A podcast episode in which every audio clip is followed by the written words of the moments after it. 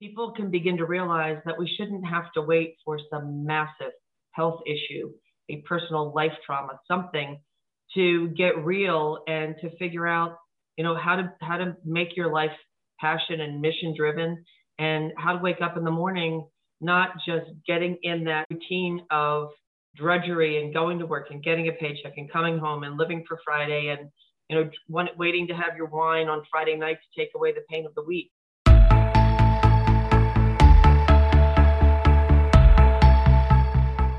Welcome to the Breast Cancer Podcast. I am breast surgeon, Doctor Deepa Halaharvi. And I'm Monica Brooks, a cancer advocate.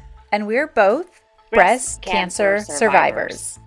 We are here to talk about all things breast cancer. From surgery to survivorship, we know firsthand the challenges and questions a breast cancer diagnosis brings. We are here to tackle topics that impact our lives. Let's get started.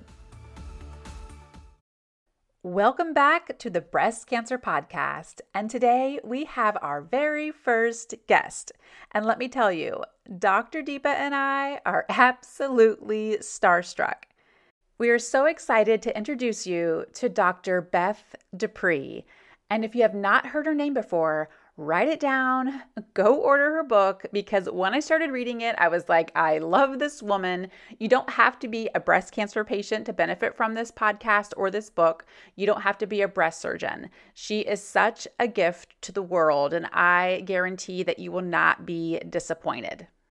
Thank you, Monica. Thank you, Deepa. I'm really happy to be here, and uh, I wouldn't want to spend my morning with anybody else right now. Doctor Dupree, I cannot tell you how grateful we are for you to jo- be joining us today on this podcast. And all I have done since you said yes to our podcast is I Googled your name, and I like wrote down all the awards you got. I think that's going to take the entire hour. So, so I'm not going to go in detail of each one of them, but you know, it's such an, such an honor and such a privilege. And, you know, I look up to so many people, and you're just top of my list, and you know, how much you changed my own life, uh, just meeting you as a fellow when I was in a fellowship. And then when I was newly diagnosed, you know, uh, I remember at A S B S conference in twenty fifteen, you were giving a talk, and I came and said to you, I took you to the side and I said, Doctor Dupree, I've been diagnosed with cancer and I just had, you know, mastectomies, and I still had my drains. And then you gave me the biggest hug and you said, okay, I'm leaving to the airport. Why don't you join me? All the inspiration that you gave me in the car about during our travel, and just everything about you is just so phenomenal. Mm-hmm. And if I can be a fraction of what you are someday, I would think my life is well lived. So I'm watching what all you're doing, and you know, the gift that you gave back by coming back to our fellows course and sharing your journey with those young breast surgeons, and what you continue to do and what you're doing today. I mean, I know like getting out in social media is a lot of uh, getting out of your comfort zone. And I remember when I wrote my first book, I thought nobody has to, there's nobody out there that needs to read this. You know, there's no reason to do it. But I think the more that we start getting out of our comfort zone and sharing real life experience and stories. And um, when you put yourself out there, you don't realize how the one person that might listen to this, it may change their journey completely. And it may take them out of their fear and into their power. So um, kudos to you guys. We just talked about this, Doctor Halaharvi yeah. and I, even if it's just one person, we will continue to do what we do. We will continue to use our voice to bring awareness to breast cancer and also different aspects of breast cancer. And that's why when Doctor Halaharvi told me about you, I started looking you up and I was like, well, what hasn't she done? Like, and then I got your book and I started reading it and I was like, oh my goodness. Like, not just from like the breast surgeon aspect, but even a cancer patient can learn so much from you. And I was like, she's speaking my language as I read your book. And I'm like, this, this whole new person that you can become through this trauma that you go through is phenomenal. So had it not been for my cancer diagnosis, I wouldn't be here reading this book, sitting with you, sitting with Doctor Halaharvi, and on my spiritual journey as well, figuring out what is this gift, or like in your book, what is this? It wasn't a whisper. What's the other one you say? It's not a whisper, scream. a scream. scream. Two by four upside the head. Yes. That's exactly what my journey has been. It's been this scream like, hey, you're not on the right path you need to be on. Wake up. There's things you need to change. And now I feel like I am so blessed to be here and to have been awake to this other life I never would have been exploring. I always tell patients, you know, getting a cancer diagnosis is nothing that anybody ever asks for, but it depends how you show up to it. The last, at least, you know, year and a half for everybody going through COVID is kind of like the global um, transformational diagnosis. And, you know, one of the things that can come out of what you're doing right now with your show, people can begin to realize that we shouldn't have to wait for some massive health issue, a personal life trauma, something to get real and to figure out, you know, how to, how to make your life passion and mission driven and how to wake up in the morning, not just getting in that, um, that routine of drudgery and going to work and getting a paycheck and coming home and living for Friday and, you know, one, waiting to have your wine on Friday night to take away the pain of the week. And it's, you know, I just turned sixty in April. So it's a, there's a very big thing that happened. I didn't expect it, but there's something about turning sixty. You feel legit. Like you're, you've suddenly done enough of this part before to get to where you are.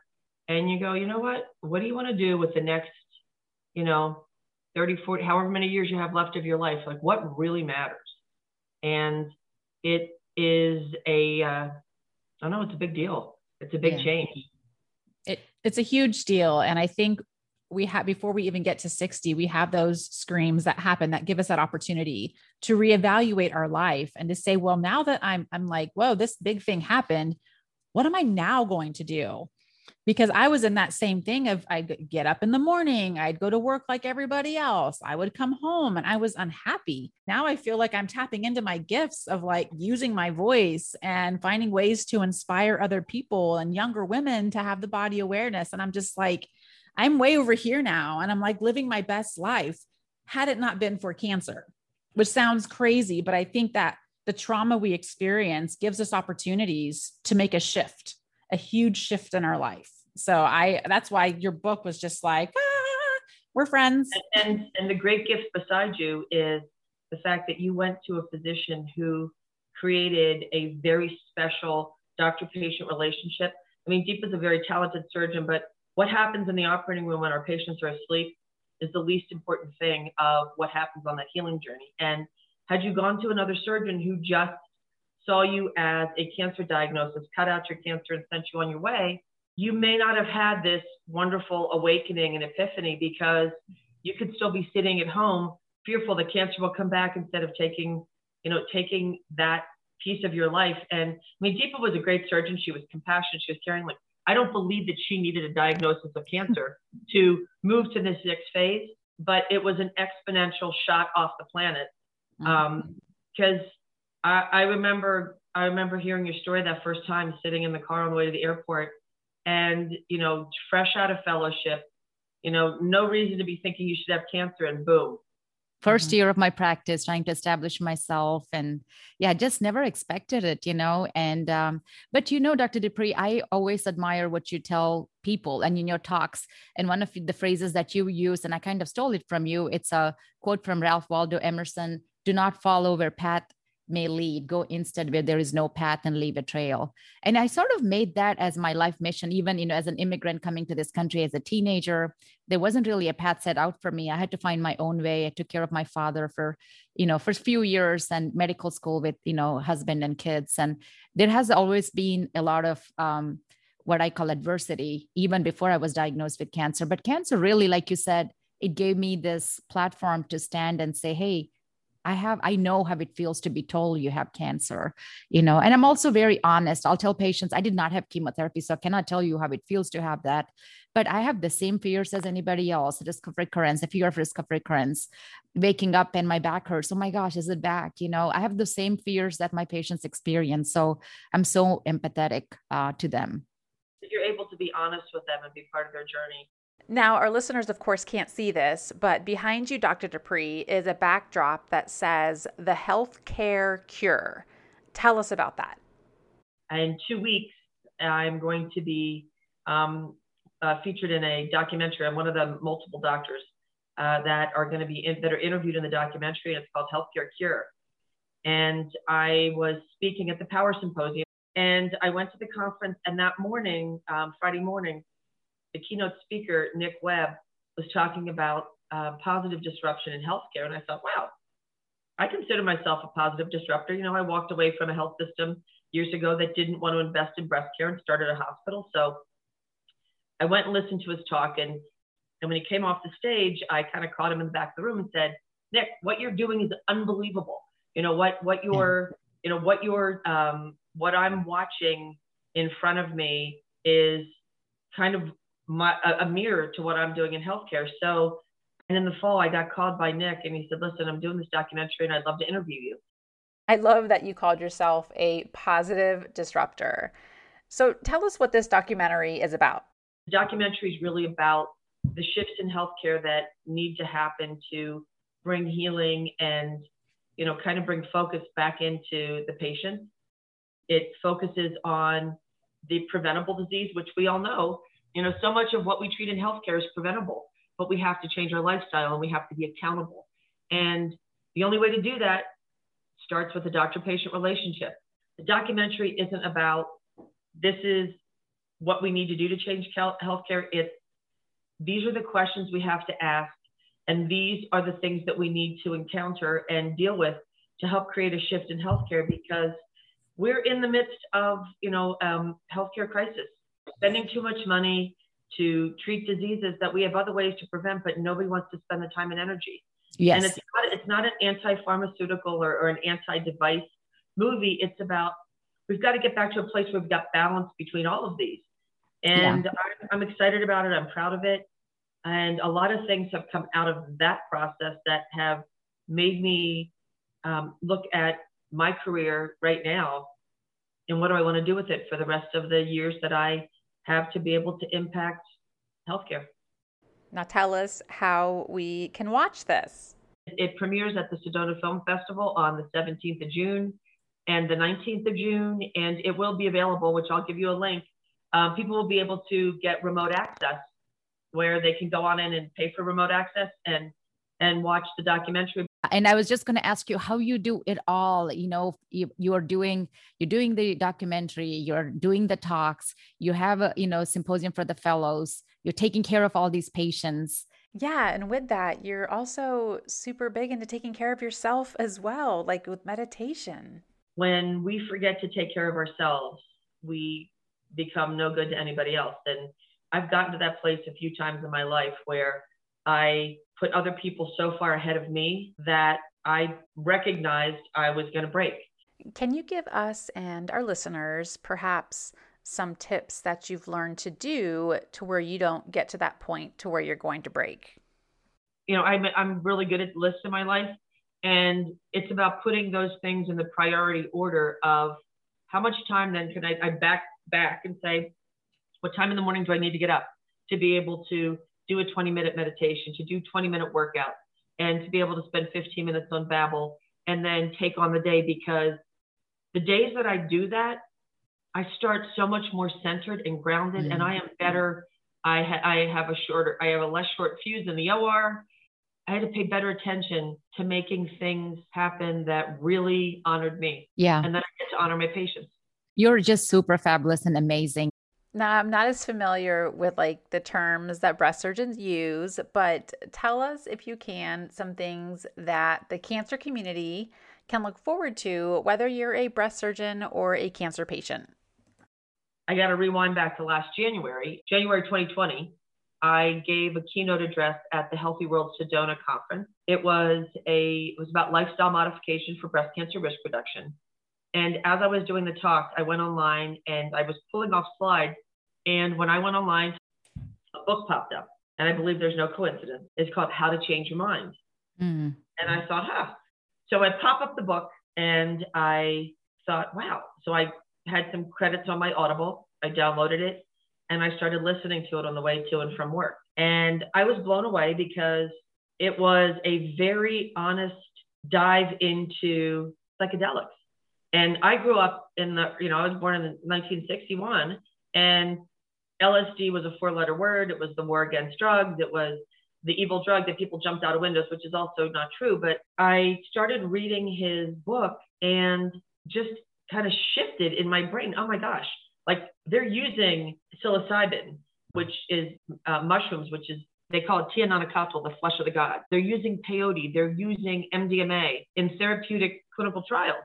And then I found out about MAPS, and I read about Bill Richards, and I pulled up the papers off of PubMed about the use of psilocybin in patients with end-stage cancer, and that eighty-five percent of the patients that went through that process had a life-changing transformational experience. And my brain goes where your brain's going right now. Why would you wait to end of life? Like yeah.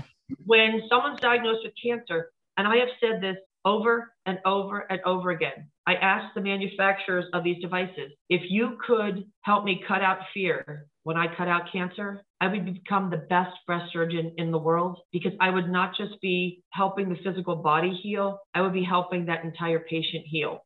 Yeah. So the cogs were going and going, not that I needed more to do in my day, but I thought, wouldn't it be great if they did a clinical study on early stage cancer patients? And then flip forward, I found a YouTube video with Bill Richards, and he actually lost his wife to breast cancer. Oh, wow.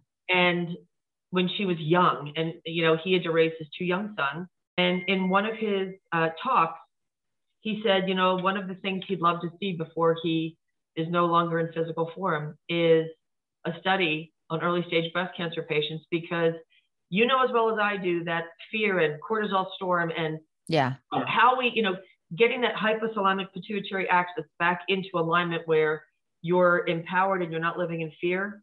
You know, I don't know what the downstream effects are or are going to be on cancer recurrence, but I certainly know on quality of life, which is yeah. one of our major metrics that we look at in right. breast cancer survivorship. So I did my research and I found out that there was a program in the California Institute for Interval Studies for, um, it's called T P T R, Center for Psychedelic Therapy and Research. And they have a certificate program, and they have a ton of people that apply to it. And not that I didn't have enough on my plate, but I said, who better to do this research? Because I remember, you know, fifteen years ago, everyone thought I was going out on a limb to become board certified in integrative medicine. Yeah. And now it's part of everything. Right, right. And so I said, why not? So I applied to the program, and that's why we're doing this interview at seven a.m. because at nine thirty today, I have my third day of my third weekend, and we are um, studying M D M A therapy in veterans, which is incredibly successful based on the clinical trials. Yeah. So it's about uh, going to that place where we where we look at how can we best heal our mental and emotional health, because cancer is one thing. Every patient that goes through cancer has some level of P T S D or oh, yeah. mental or emotional stress. Yeah. And so that's going to be my next chapter. And that's why I went back to my department here and said, I really need to work part-time as a breast cancer surgeon, not because breast cancer surgery is not important, but I've trained a lot of great technical surgeons yes. in the world.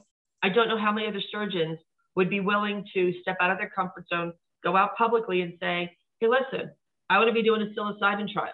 And people are like, I didn't even know how to spell psilocybin last year. And I didn't even know what a magic mushroom was. I, I didn't know that M D M A had a street name ecstasy. Like I, that was not part of my wheelhouse. So in fourteen months time, I've gone from knowing very little to having read and consumed every piece of literature that I can. And it's something that I'm, I'm really excited about, because I don't know what the outcomes will be. But I know that sitting back and doing the same thing and expecting a different result is the definition of insanity. And that's what we're doing right now. And I'm sure you see it when patients get diagnosed with cancer. How many come back to your office and their doctors put them on anxiolytics and sleepers yeah. and antidepressants? And that's not how, you know, we've, we've yeah. become a pill for the ill society. And although some people need medication short-term, that is not the long-term answer. So yeah. that's, that's the step out of my comfort zone that I have done. And that's amazing. Uh, you know, once this gets going, hopefully we'll be able to do multi-center trials, but to, to really transform someone's life after a cancer diagnosis is why God put me on this planet. That's yeah. why I'm The You're, cancer community is applauding. You can't hear it, but I'm just like, yes, yeah. like everything you're saying is what we need. And it is more than just being on the table and having that tumor extracted, it's like there's so much other healing that has to go on. And I love that that is a focus of yours. It's just more than that, those hours you spend in the operating room. You just stand for hope. And, you know, that's what I love about you. No one talks about quality of life issues. And I'm a, I'm a big proponent on quality of life.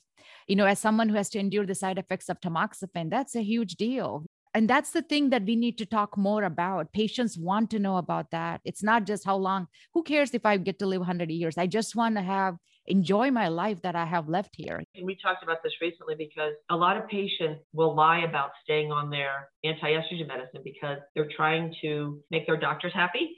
And that's something that, you know, there are other things, you know, for patients that won't, can't tolerate it. And there's, there, there's a lot of side effects that come with these drugs. And you, you and I both use genomic assays. We, we look at recurrence scores. We look at, yeah. you know, what benefits people can really have from chemo. And, it, you know, for me, I know that years ago, we gave a lot more chemo than we do now because we yeah. found out that there are a lot of tumors that even if it's in their lymph nodes, they're not going to respond to chemo. So why would we give it to them? Yeah. And so it's created this shift of personalized healthcare, but it's also got to be personalized, not just to treat the physical body, but right. the psychosocial, emotional. So we know there is a need from the cancer community and there's a need for a shift in healthcare. How does this happen? How do we get to that point? It takes people to not be political. It takes them to recognize that we're all lived, living in this collective consciousness. So it's going to take other doctors, and this is going to take a It's really going to be a change in the conversation and a movement to recognize that people need to heal in different ways. They they need to be able to find whatever pathway is going to help. And for, you know, for some people, maybe going to a meditation retreat. I really love your talk on caring for the caregiver.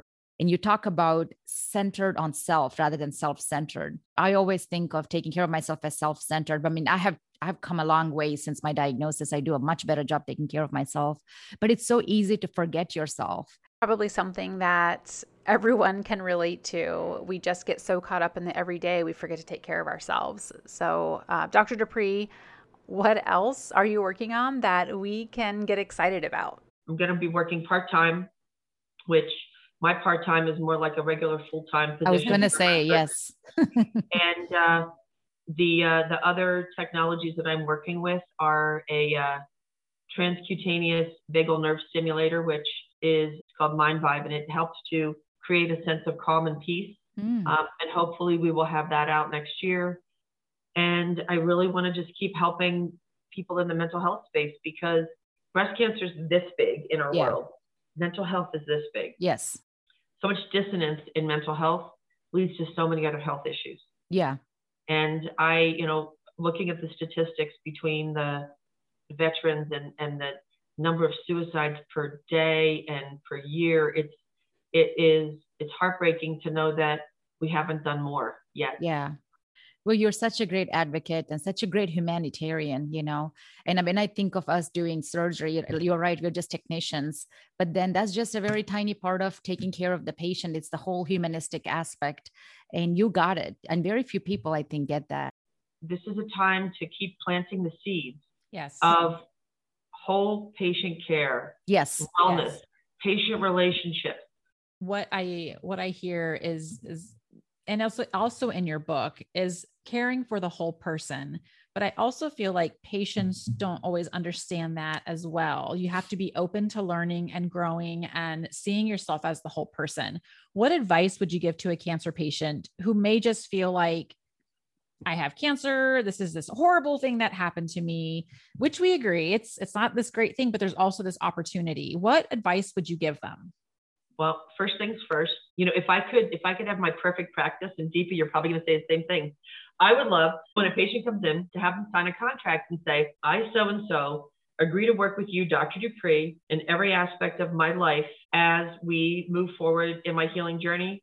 I promise to show up. I promise to give it my best. I have the opportunity to make choices that resonate with me, but I'm going to show up. And when someone gets diagnosed with cancer and they recoil and they make it just about the cancer, those are my toughest patients, because yeah. they think that taking off the, the dressing from the incision and seeing a well-healed scar, that's, that scar may be beautiful and it may not be visible to anybody else, but it's the internal scars that yes. if we do not, if we do not help to heal those internal scars on the soul and the spirit, they will come out in other ways in their lives. Yeah. And so my greatest advice is this diagnosis is not about the cancer. And, you know, I, Deepa, you know, I do this. When I say to patients, no one dies of breast cancer in their yeah. breast. They look at me like I'm crazy, because they say, cut my breast off. I want to be done. Like, I don't want to, you know, and yeah. if, if I can't get into their heart to get them to recognize that, then I feel that I've not done my job as a healer. I've just been a doctor. And sometimes it's the hardest for my patients who've had a lumpectomy. They might've had five days of radiation. So they have two little incisions. Nobody else can see it. Everybody else in the world is like, oh, you got an easy paper route. You're mm-hmm. done your cancer. You're this. Yeah. Their internal scars on their yeah. soul and their spirit are the same as someone who's lost their hair and lost their breast and had mastectomies and reconstruction and radiation.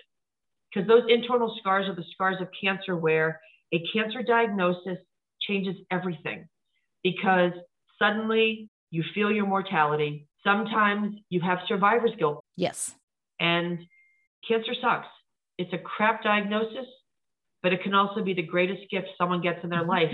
If they show up and they choose to see all those things in their life that they can make changes in that otherwise could have, you know, run out of control later. Yeah.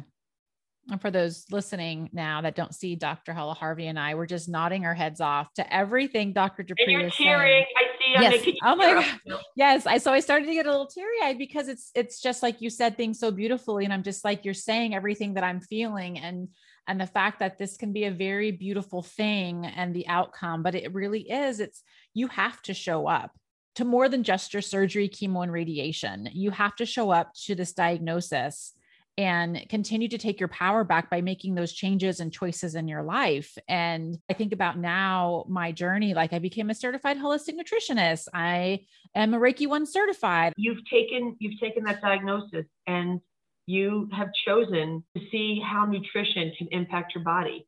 These shifts in my life, my life is aligned now more than it has been ever in my life because of my diagnosis. And I choose to make the most of this. And I'm like, I'm awake, universe. Like, I'm awake and I hear you. And just being here with you, I'm like, another thing that has just shifted and aligned. And I'm just like, this is beautiful. That that's why I was emotional, because it's like, you are speaking my language, and I want every cancer patient to feel that way, to feel like I'm going to show up every day in my life and live the best life I possibly can now by the choices that I make.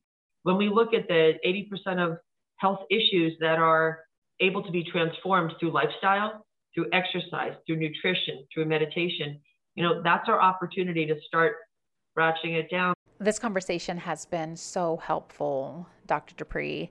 And I know sometimes with a cancer diagnosis, and I'm sure Doctor Halaharvi, you agree as well, we often think about the legacy we will leave behind after we're gone. Talk to us about what you want your legacy to be. It's funny you should say that, because I, you know, my mom passed away a few weeks ago. And, oh, I'm so uh, sorry to hear so that. So sorry to hear that. I, ninety-five, um, she had Alzheimer's, so it was a thirteen year goodbye. Um, and I was able to go and be with her because they dropped the restrictions. So we were able to actually be with her and hold her hand and hug her and love her.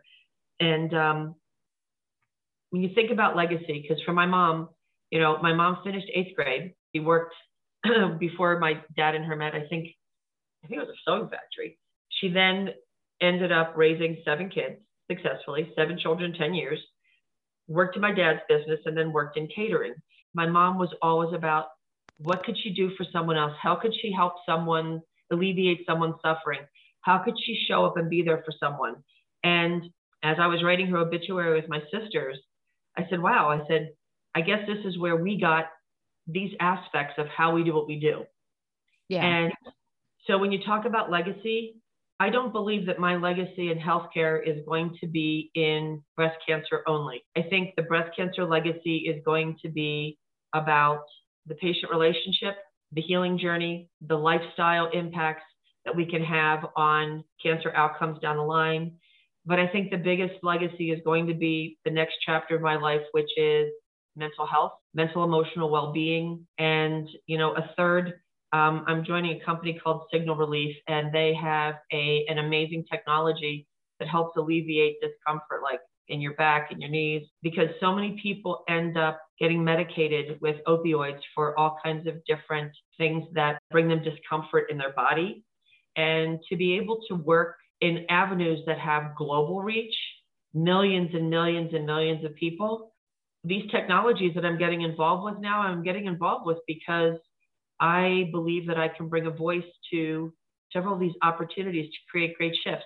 I'm keeping my day job because I think I still have a lot to offer breast cancer patients, but the intention that I'm going to put out to the universe is that the universe bring me patients who want to be on that journey so that I can be their partner in healing and really help them to shift out of cancer fear and into living an empowered, passion and purpose-driven life. Wow. That was beautiful. Very, very beautiful. I'm just like soaking every word you're saying today because, you know, I just want to be, I want to be like you, you know, and I feel like I'm I'm good with my technical skill, but at the same time, these human humanitarian aspects that you're talking about, I need to work on it and get better every day. What would you say to that new breast cancer surgeon who's starting out? What would your advice be? My advice is pick a circle of people to support you, show up, be honest, be humble, be an advocate for your patients. Um, push your health systems to become accredited centers of excellence because that makes other doctors step up to the plate. To be in that space with the patient, and being in that space with the patient is more important than all the other stuff because that's how you change lives. And take care of you. Thank you so much. That was great. That was, that was beautiful. Great. Thank you.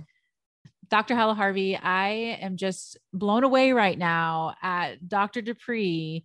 And I just feel like everyone, whether you're a cancer patient, breast surgeon, everyone needs to listen and pay attention to the message that she is saying. She is so phenomenal, Monica. She's a beautiful person inside and out. And you can tell every person she touches, uh, I'm sure they're overwhelmed with such, so much gratitude. You know, she's always says whatever it takes to help a person find healing and peace in their heart should be the integral part of their care. And you can see that in all the things she talks about. She talks about different things to integrate in a patient's healing. She says, as a breast surgeon, we're, you know, technically we're removing the tumor. That's just a small part of what we do. But she talks about treating the whole person in that humanistic aspect, integrating, you know, meditation, integrating Reiki, massage, counseling, exercise, um, lifestyle modification. There are so many things she talks about, talked about today that I am just beyond grateful that we were able to have her on our podcast. I know our community will feel the same way. What a privilege to talk with her. And I just look forward to learning more about her and her message. And her book, The Healing Consciousness, is available on Amazon. So we'll put a link to that below if you'd like to purchase it. She's featured in that documentary, The Healthcare Cure. And I cannot wait. I can't wait either. So this was so fun. Thank you for setting this up. This Thank was amazing. You. And our ending message for you today is to check in with yourself.